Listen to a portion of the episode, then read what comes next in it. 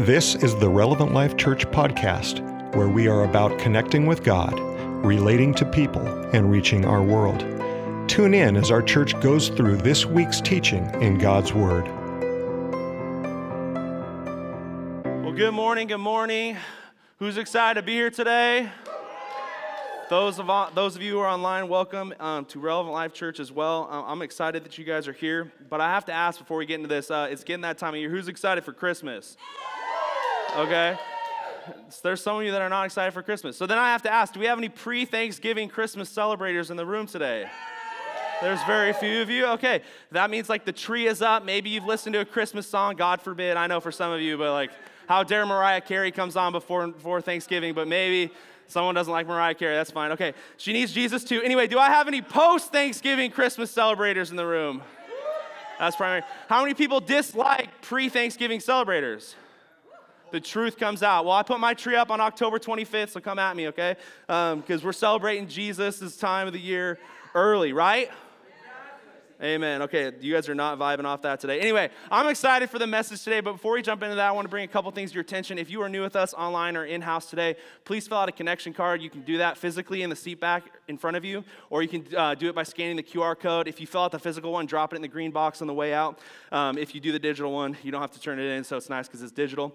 Uh, the second thing I want to bring to your attention is this week was Kids Convention, and uh, you can tell by the cheers over here, we were excited. We took eighteen students to Kids Convention, which is super awesome, and Pastor Sarah said, I believe, six on Friday night, um, kind of did the salvation prayer and said yes to, to living life with Jesus. So that's, why did everyone cheer for eighteen but not Jesus? Okay.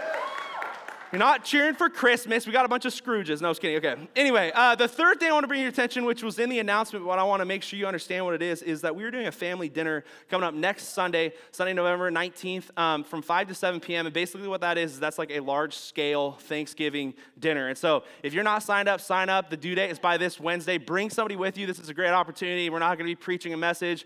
We're just watching football, doing a dessert auction, eating good food, and having fun. So bring someone with you. Bring your family. Um, Even if they don't like stepping into church, tell them there's good food that Frank and Karen, I believe, are cooking, right? And, of course, that, that means it's it's good. It's almost as good as Chick-fil-A, right, Jesse? All right. It's almost as good as God's chicken. Okay.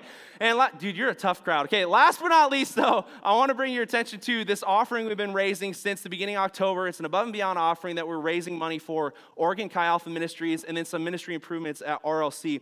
And before I give you the update on the pledge total, I want you guys to check out this video from Christian Anderson, who's kind of the Oregon Chi Alpha director. Hello, Relevant Life Church. This is Christian Anderson, your Chi Alpha missionary to Oregon State University. Thank you so much for your participation in the Accelerate the Now campaign. We're so blessed by your giving and your commitment to reach the next generation of college students in Oregon.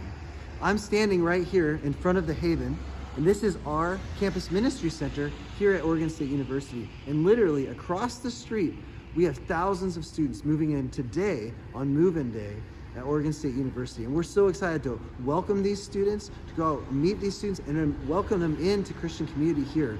So we're so thankful. Thank you that you're gonna that you're helping us realize this dream to see ministry centers like this established on every university, every college in the state of Oregon. That's our dream, that's our hope with this campaign. So thank you guys so much. We're so blessed, thank you. Hello. Cool, cool. So thank you for Christian for sending that video, which is super awesome. And thanks for being a church that loves to meet needs. I want to echo that sentiment because that's really cool. The only thing wrong with that video, though, is he was wearing a lot of beaver gear. And I don't I don't know if I support beavers. Anyway, I'm just kidding. They need Jesus, too, probably more than the ducks. But uh, I'm, just, I'm just kidding. I'm not even that big of a duck fan, but I just have to, to, to be mean. So who's alive this morning?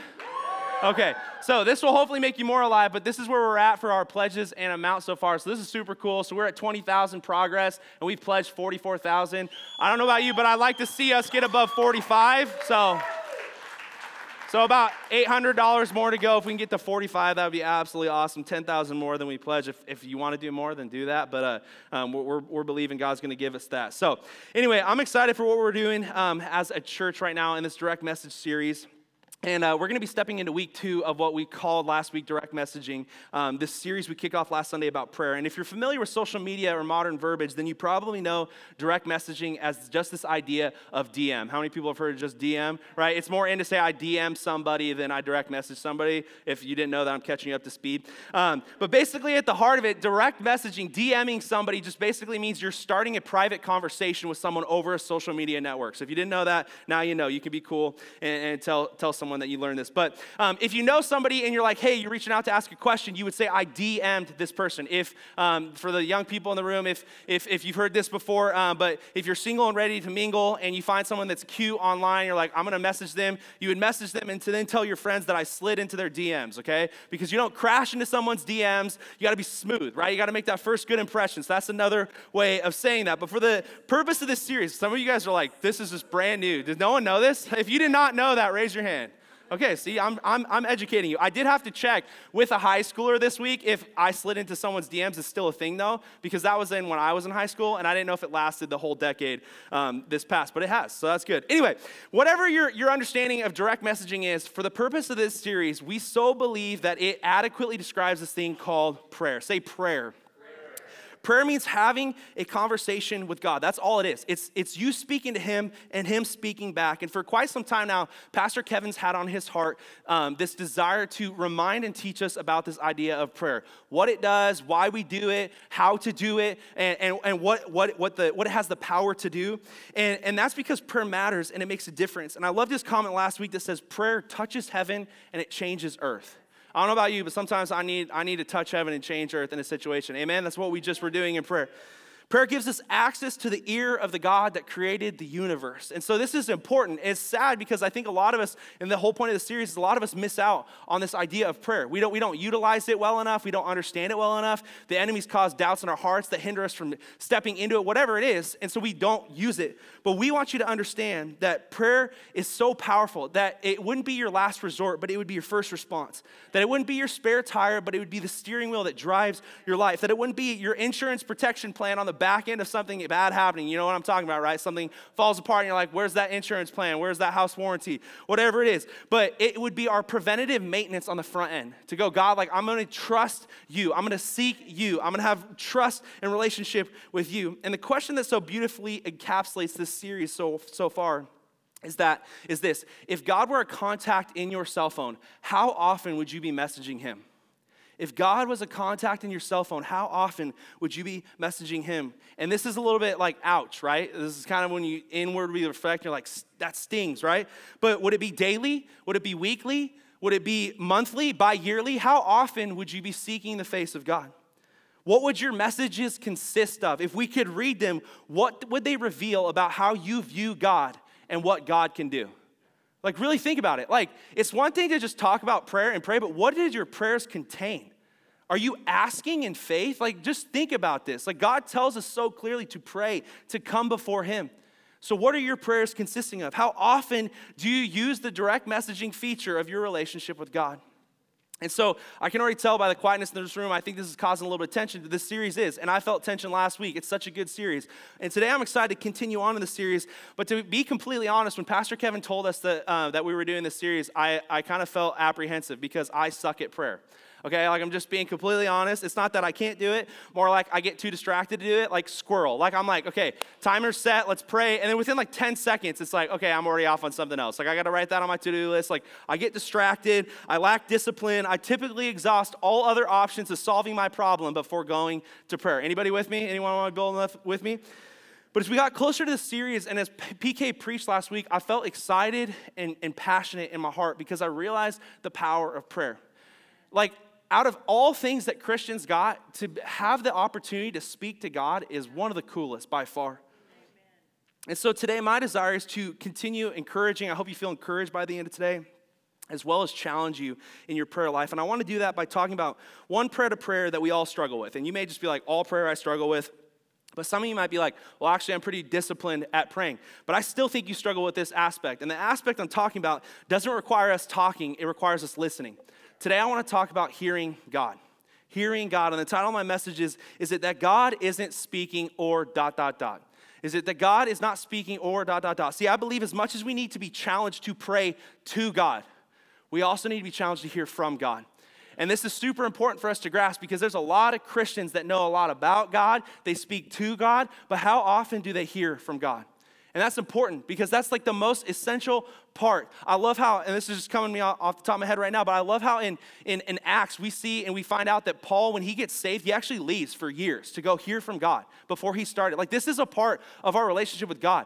Oftentimes it's like, all right, you're saved, like you're a Christian, and we just like throw you out into like the discipleship world. Like, here you go. But it's like, no, like you need to spend time hearing from God. You need to hear what he has to say. Prayer is not just a genie service where we throw up a wish. It's not just a venting station where we just get to let all our emotion out, although sometimes it's really good for that. Anyone agree? Prayer is two-way communication. It is us speaking and God speaking back. And today I want to talk about the receiving end of that communication. Before we dive in, I want to, in matter of fact, pray. But um, just join with me today. So God, I just come before you. God, and we thank you for this opportunity, God, we have to hear from your word. God, I pray that this, um, this, this message, God, would fall upon ears, God, that are, that are open to receive. God, we thank you for the power of prayer.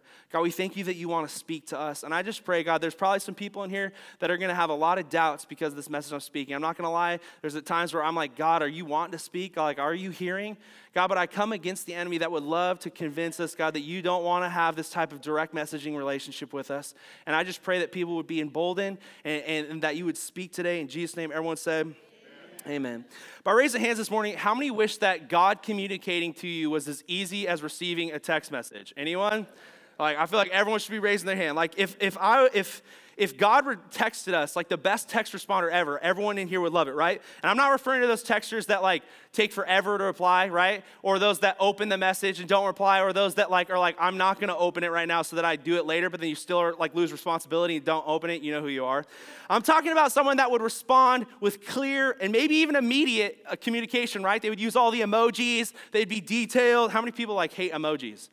We all know you thumbs uppers. That's just like no words, just thumbs up. Like you make me, I'm like, do they hate me? Like that's how I feel. Like no, like that's how God sometimes texts us, like, right? I'm just calling people out. Anyway, wouldn't it be nice though to have that detailed, immediate communication from God where, where you can fire off a text and receive a reply back? Unfortunately, today is not geared towards telling you how to do that. I know I was getting some of your hopes up. The reality is that would be impossible for me to do. I can't, I can't from honestly go like, this is how you make God communicate to you like that. See, the reality is prayer can just feel like you're texting that person that only ever responds with a few words like this. Will you throw up that slide for me? All right, it's like, hey, hey, God, thanks for giving me breath today. Yep. Anything specific I should know about today? Trust me. Any news on that big decision I've been talking about lately? Just keep seeking me. Anyone out there? Like, this is what prayer feels like. It's like, thanks God for the detail. What's even worse is sometimes prayer feels like this. Go to that next one. Hey, God, I've really been struggling with this situation. Do you have any advice for me? Crickets. You can see he read it, but there's no reply. And you're laughing because you know it's true. This is how prayer sometimes feels. But what I'm trying to point out today is that I think all of us can agree that hearing from God is difficult for us part of the time, if not a lot of the time. It doesn't matter who you are, what you have accomplished. It doesn't matter if you have a seminary degree or if you've behaved yourself and you're on Santa's nice list. Hearing God can be difficult, plain and simple. By raise of hands, how many were like, I struggle to hear God and I would love to hear him better? Like, I think everyone, like, look around the room. You're sitting next to people that are on the same level ground with you. And today my desire is to offer some thoughts. I don't want to necessarily claim I'm offering answers. Instead, I want to try to use today as thoughts for you to shift your perspective on when it comes to hearing God. That's the whole point of today. But before we get into that, I want to start off by sharing three quick truths that maybe not news to new, not new news to you, but they're really valuable, and I think all of us need to understand them. So the first one this morning is that if your struggle with prayer is that you cannot hear God, that's not necessarily a bad thing. What do I mean? If struggling to hear God is your problem, it, it's not necessarily a bad problem to have. Why? Because in you saying that this is your problem, it implies that you have an expectation that the God of the universe is going to speak to you. That's not a bad expectation to have, right? So I want you to shift your perspective because I believe the enemy would love to cause discouragement in your life that you're not hearing God, when in reality you should be encouraged by the fact that you expect God to speak to you. That's an awesome expectation. So we're shifting perspective already. The second truth I have today, which is not necessarily a fun one to hear, is that there is no formula I can give you that will one hundred percent guarantee you will hear from God. I know that one is not fun to hear, but metaphorically I can't update your cell service by putting a cell tower next to you. That that will make you better hear from God.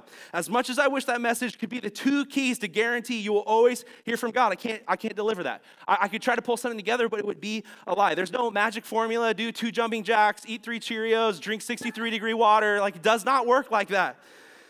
The goal of today's message isn't trying to accomplish that, though. Today's message is, is, is a reminder of the last truth I want you to understand, and that's this. God wants to speak to you.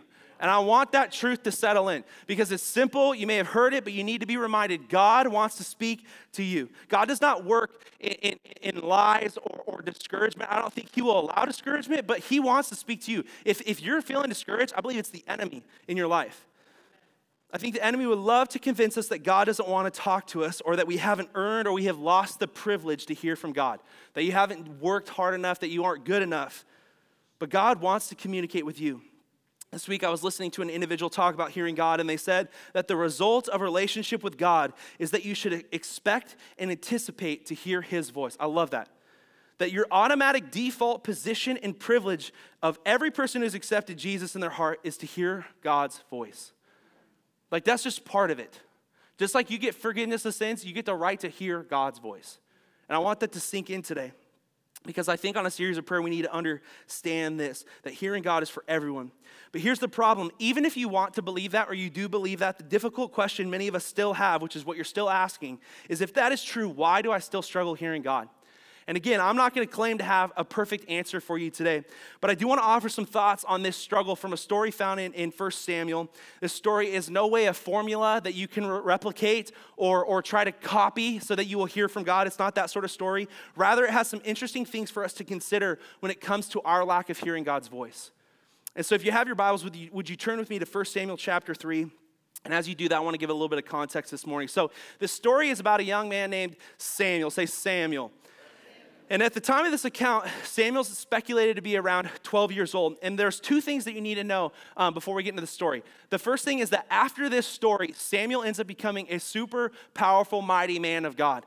And, and he ends up becoming a, a mouthpiece and leader in the nation of Israel. And if, it, if you ask me, I think it's because of the, the, the profound moment that happens in his life in the story we're about to read. What he learns in this story dictates and shapes the rest of his life, okay? So that's the first thing you need to know. The second thing you need to know is what leads up to the story. So if you jump to First Samuel chapter one, just a few chapters before, you come across an account of a woman named Hannah. Say Hannah. Yeah. Hannah was married to a name or a man named Elkanah, who had two wives, Hannah and Peninnah. I don't know why they all end with nah. I don't know. Don't ask me. But uh, it seems a little fishy. But uh, Peninnah was um, able to have children. Hannah was not. And the story goes that, that, that Peninnah would give Hannah basically a hard time over this. And it says that Hannah was overcome with emotion. She was defeated by this. Finally, Hannah goes before God and says, basically, God, like, please give me a child. If you do, I will give him back to you. I will give this child over to you for, the whole, for his whole life. And long story short, God hears Hannah's prayer, and he gives her a son whom she names Samuel. And the awesome thing I found out about Samuel in studying is that his name actually sounds like the Hebrew word for heard by God, which is cool. I don't know if any of you knew that, but Samuel like sounds like the Hebrew word heard by God, which is really awesome when it correlates to this idea of prayer. So anyway, after Samuel is born and weaned, she does take him to Eli the priest and, and basically hands Samuel over to be given to God for all of his life, to be used by God, to, to, to, um, to um, be dedicated over to God for all of his life. So this is First Samuel chapter one. First Samuel chapter two, and this is all important to the story, is why I'm giving you this detail. In First Samuel chapter two, we find out that Eli the priest, his sons are wicked individuals. They, they are supposed to be following the decrees and the regulations God has for priests at that time, but they are veering way off course, like horrible things. And a man of God comes to Eli and basically says, you're going to be punished, like your sons will be punished because they are, are disobeying God. And this is what leads up to the story we're reading today. So First Samuel chapter three, verse one, it says this: the boy Samuel ministered before the Lord under Eli. In those days, the word of the Lord was rare. There were not many visions. One night, Eli, whose eyes were becoming so weak that he could barely see, was lying down in his usual place. The lamp of God had not yet gone out, and Samuel was lying down in the house of the Lord where the ark of, the God, uh, ark of God was. Then the Lord called to Samuel, and Samuel answered, "Here I am." And he ran to Eli and said, "Here I am, you called me?" But Eli said, "I did not call. Go back and lie down." So he went and lay down. Again, the Lord called Samuel, and Samuel got up and went to Eli and said, "Here I am, you called me?" My son Eli said, "I did not call you. Go back and lie down." And I love this verse. Now Samuel did not yet know the Lord. The word of the Lord had not yet been revealed to him. A third time the Lord called Samuel, and Samuel got up and went to Eli and said, "Here I am, you called me?" Then Eli re- realized that the Lord was calling the boy. So Eli told Samuel, "Go and lie down, and if he calls you again, say, 'Speak, Lord, for your servant is listening.'" So Samuel went and lay down in his place. The Lord came and stood there, calling at, as at the other times, "Samuel, Samuel." Then Samuel said, "Speak, for your servant is listening." And the Lord said to Samuel, "See, I'm about to do something in Israel that may, will make the ears of everyone who hears it um, about to tingle. At the time, I will carry out against Eli everything I spoke against his family, right? Because this punishment that's coming from beginning to end, for I told him that I would judge his family forever because of the sin he knew about. His sons blasphemed God, and he failed to restrain them." And then verse fifteen, it says, Samuel lay down until morning. He opened the doors of the house when he woke up. He was afraid to tell Eli the vision, but Eli said, came and said to him, "Samuel, my son, what, what did God say to you?" And Samuel answered, um, sorry, he said, "Do not hide." I'm skipping ahead because I'm trying to cut this verse short. So Samuel told him everything, hiding nothing from him. Then Eli said, "He is the Lord. Let him do what is good in his eyes." So for the sake of today, there's a lot of different angles and applications you probably could take on this verse or on these verses. But today, again, like I said, I wanted to look at this through the lens of three questions for all of us to consider when it comes to our lack of ability to hear God's voice. And uh, I'm, again, not claiming these are perfect answers. I My goal today, again, is to cause your brain to, to be able to process and ask, why am I not hearing God in my life right now? So the first of those three questions is this. Is it that God is not speaking to you, or that you do not know his voice? Is it that God is not speaking to you in this season, or that you do not know his voice? Or maybe don't know his voice as well as you thought. See, as human beings, we've been created with some pretty awesome abilities um, with, with how we're wired and what we can do. I think there are a lot of examples I could use to highlight this, but one example that I thought of in prep for this message that I didn't take a bunch of time to deep dive or, or, or find science behind, but most of us from, from experience can attest to it, is this ability I'm talking about that allows many of us to recognize someone by their voice. You know what I'm talking about? For example, this morning, if I were to pull a bunch of people together and have them all record the line, "Hey, babe," with me included, and I played it for Allie, I guarantee Allie would have a high percentage of guessing which one is me. Why? Because she's my wife, and she's heard me say that line to her a million times. She knows who I am. If I were to walk in pre-service and say, "Hey, Dad," many of you might look at me, but there's one person in this room that will know by my voice I am talking to him. Why? Because my Father raised me. He knows me. And likewise, during for the, during prep for this message, I couldn't help but feel like I had to ask the question. See, because some of us are so convinced that we cannot hear God or that God is not speaking. But what if that it's not that God is not speaking, but in matter of fact, he is speaking. You just don't hear him because you don't recognize his voice. And I want that to sink in. Because maybe you are so convinced he is not talking to you, but is he actually, or do you just not recognize him? Another way to speak is if God did speak to you, would you even know that it's him? And I say this because it's one thing to hear God's voice, it's another to know God's voice. How many of you have ever gotten a text from a number that you don't know, but they know you? You know what I'm talking about? Will you throw that next one up there for me? It's like, "Hey, Trent, how are you doing?" And you're like, "Dude, I'm sorry, I have no idea who this is." I hate to say it, but is this us when it comes to God speaking to us? Does God say something to you and you don't recognize that it's him? Are you feeling something in your heart, but because you've not gotten to know him, you don't know that it's him?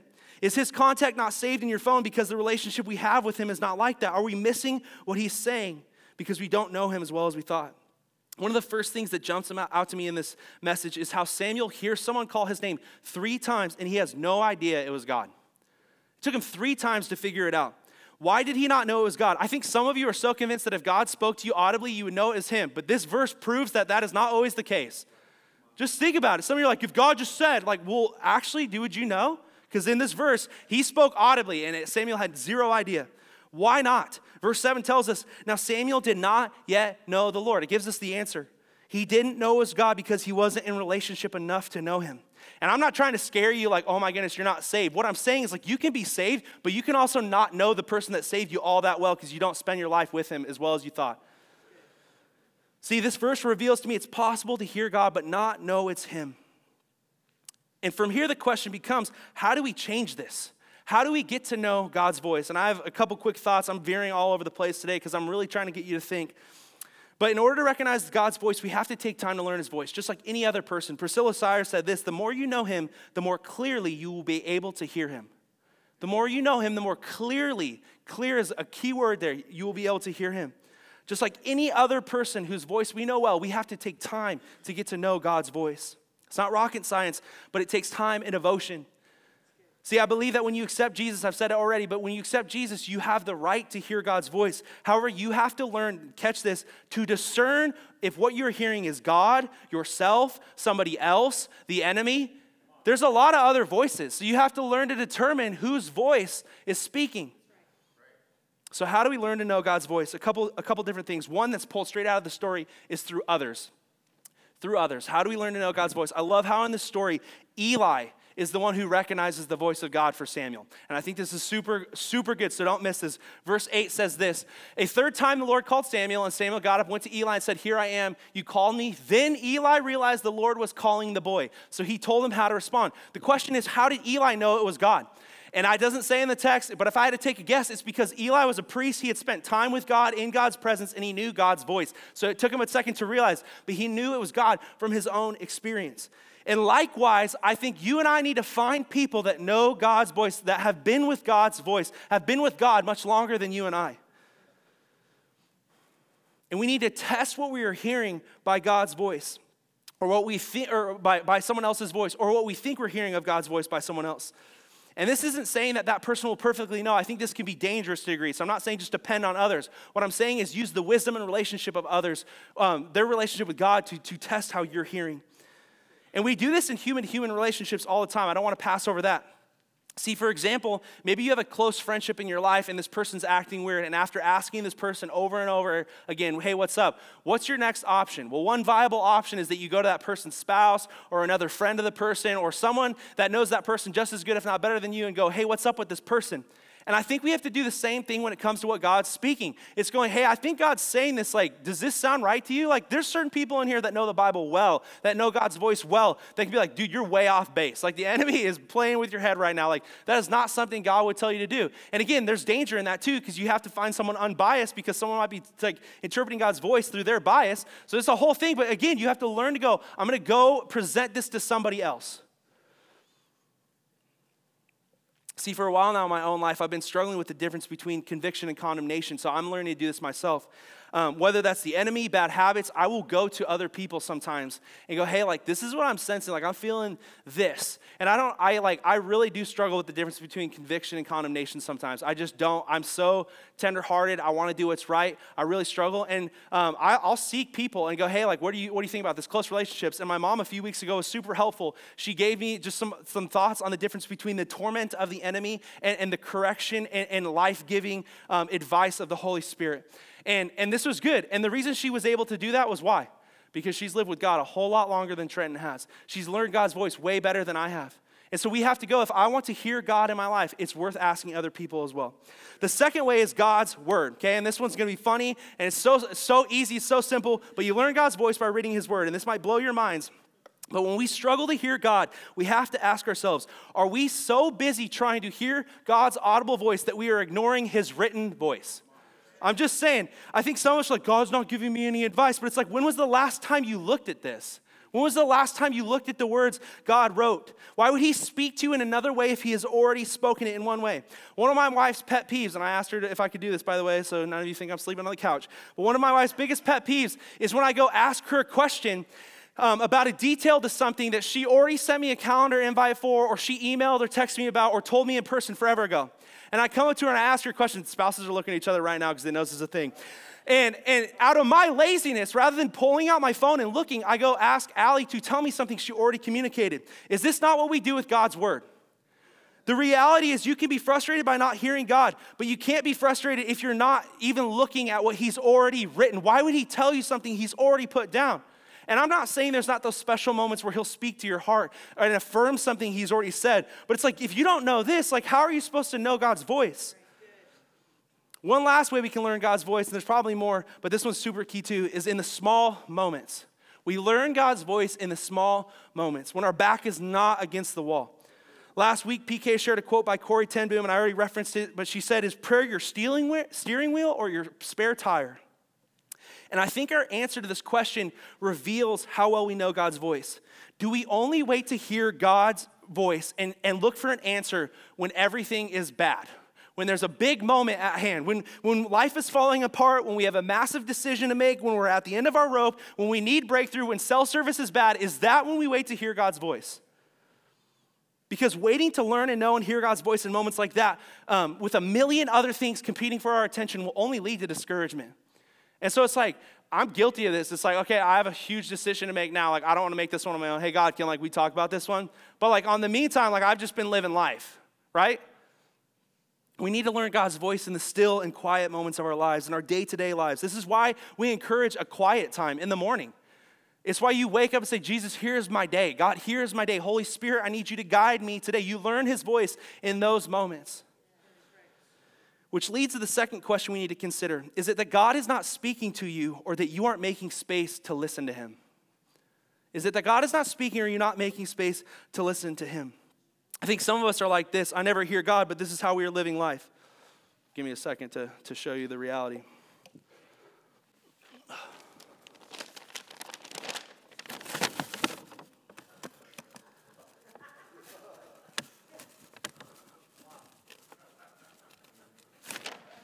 That's why you can't hear God.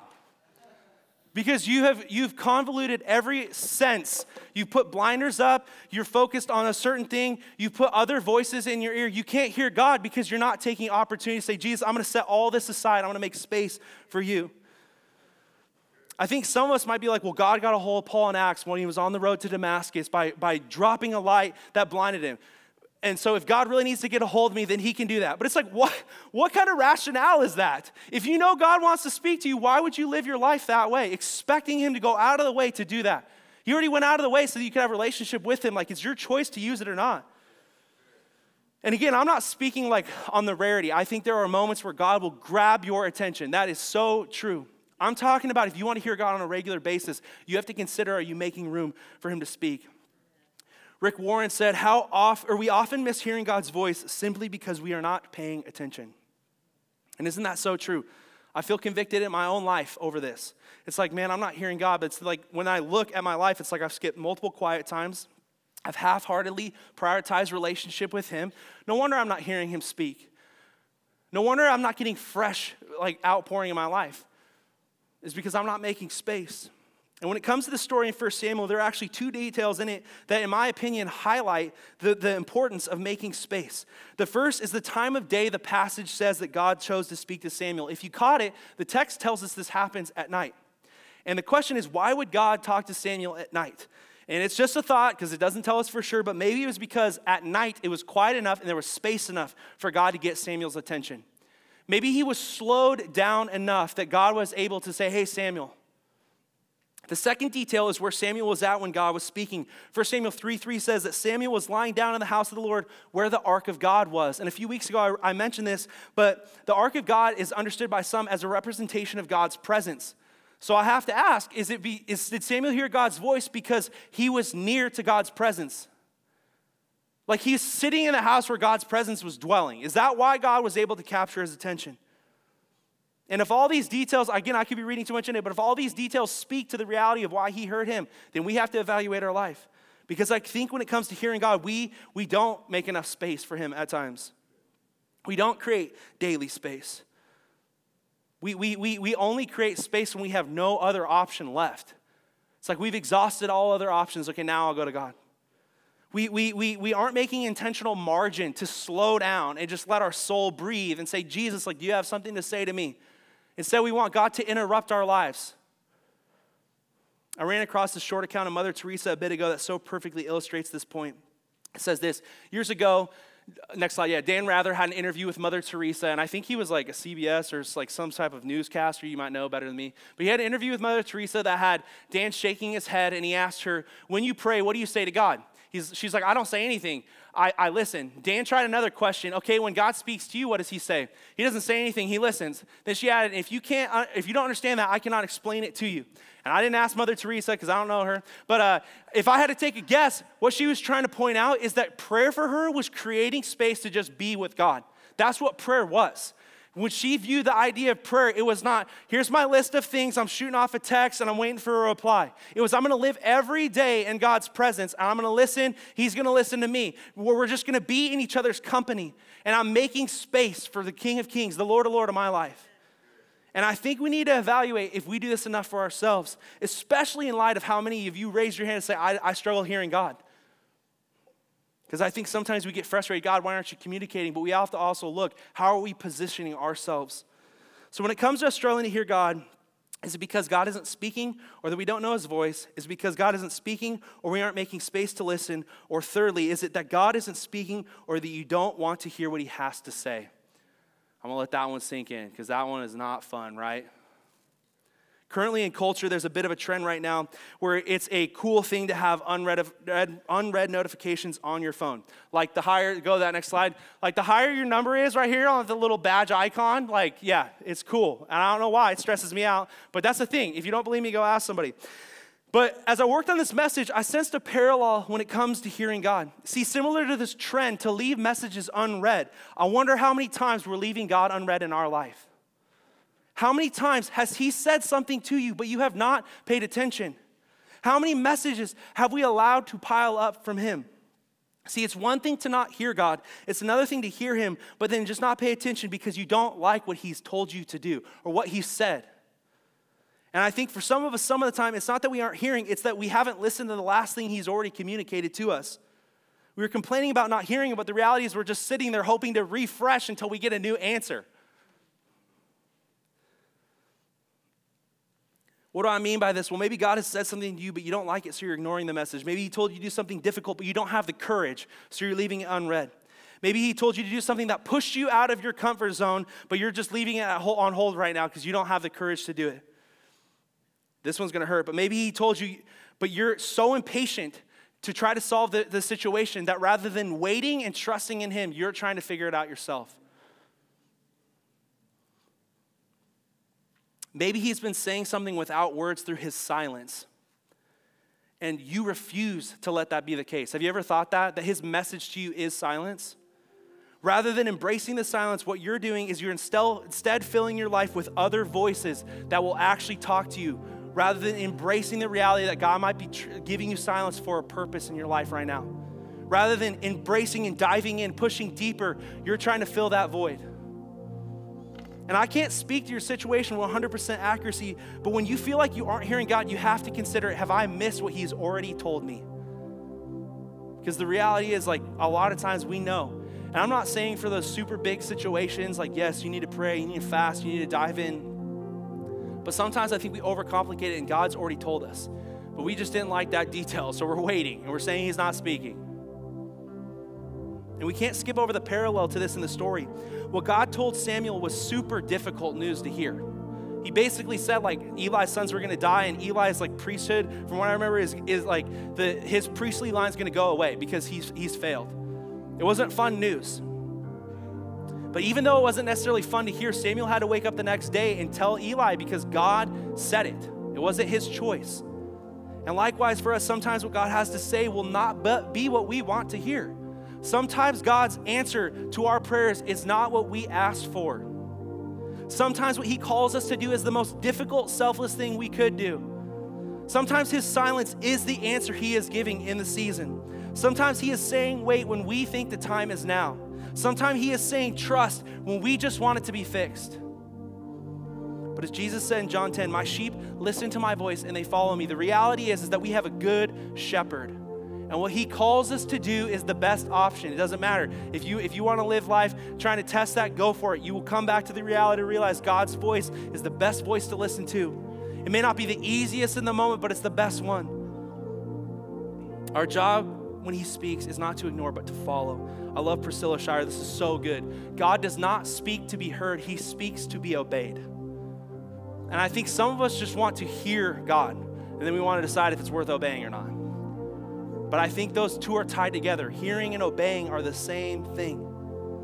So we need to realize when it feels like we aren't hearing God, we have to ask, do I already know what I should be doing? Or has God already spoke? I just don't like what he said. And in closing today, I want to take the opportunity to do three things. First of all, I want to encourage everyone.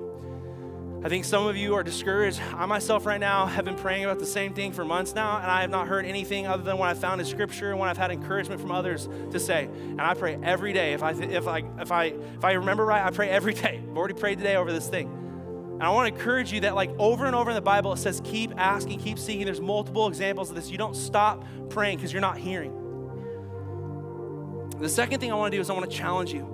The title of my message is that God isn't speaking, or really encapsulates what I intended to have happen today. I want you to evaluate whether that's a moment right now because you're not hearing God, or you store this one in the bag for later, because there will be a moment when you want to hear God and you're not hearing Him.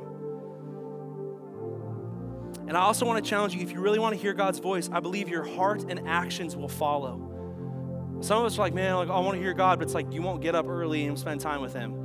Oh man, I want to hear God, but like you won't you won't set aside something and fast. And that's that's like conviction for my own self. I hate fasting. I just do. It's not fun. But the reality is it, it has power, and there's a purpose for it. God's not lazy towards you, so don't be lazy towards Him. I love how Samuel's response in verse ten is, "Speak, Lord, for your servant is listening." What would happen if we lived life walking around going, "Speak, Lord, your servant's listening"? God, what if you? What if God knew that the communication He's giving to you would be received well, and would, and I'm not saying you have to be perfect, but that it would be followed? What if He could trust and rely on you for that? And last today, I want to just pray. I want to pray over each one of you that you would have a better opportunity to hear God's voice, that God would, that that would open up in your heart and life. And first of all, before I do that, I have to ask if anyone is not saved today, because again, I believe salvation is a prerequisite to hear God in this sort of relationship. So with every head, head, head bowed and eye closed, I just want to give opportunity, if that's you, if that's online, I'm not going to make you raise your hand or anything, just in your own heart today. If you're, if you want Jesus to be your Lord and Savior, and if, even if you just want to recommit today, say, God, I veered off. That's what we're going to do. So, God, we come before you today, God, and we give you our hearts. Just in your own way. Say, Jesus, I give you my heart. Jesus, I recognize my sin. Jesus, I recognize where I've fallen short. Thank you for dying for me, God, that, that I could have relationship with you. God, so today we just come before you. We rededicate, God. We reopen that pathway. God, we don't just want you to be our Savior. God, we want you to be our Lord. God, we want you to be our shepherd. God, and I just pray for each person in this room. God, you know if they want to hear your voice or not. God, you know their situations right now, God, that they probably need to hear you. God, and we just ask that you would speak. God, whether that's audibly, God, whether that's a whisper, God, whether that's through your word, whether that's through someone coming up to them, whatever it is, God, whatever avenue you choose, whether it's a dream, God, I believe you can use all those things. God, I pray that you'd speak. And I just thank you for it. God, today I thank you for the feature in our relationship with you that we can direct message you, God, and you can speak back. God, and I think the enemy steps back in fear when he hears us declare messages like this, because it so convolutes and destroys what he's trying to do in our life, which is separate us from you. And so I just pray, God, life, God, in faith, God, and we just thank you for it today. In Jesus' name, everyone said, amen, amen. I'm going to invite the prayer team up. Here's a great opportunity, again, to exercise this. If you need prayer today, I encourage you to come get prayed for, as well as if you're new with us and have not filled out a connection card, please do that physically, or Q R code if you do it physically. There's the green box in the back on the way out, and uh, we're so thankful that you guys have participated. Do not forget family dinner. It's going to be so fun. It's going to be in the auditorium here, not in the gym and stuff. If you were here last time and it was all cramped, and we'll be in here, and it'll be much better around tables, and uh, we're going to have a good time. Amen? Amen. We'll see you in the weeks to come. Love you, church. Here at Relevant Life Church, it's our mission to see people connect with God, relate to one another, and reach our world. This single statement drives everything we do as a church. Our hope is that today you were encouraged in this. Thank you for joining us, and have a blessed day.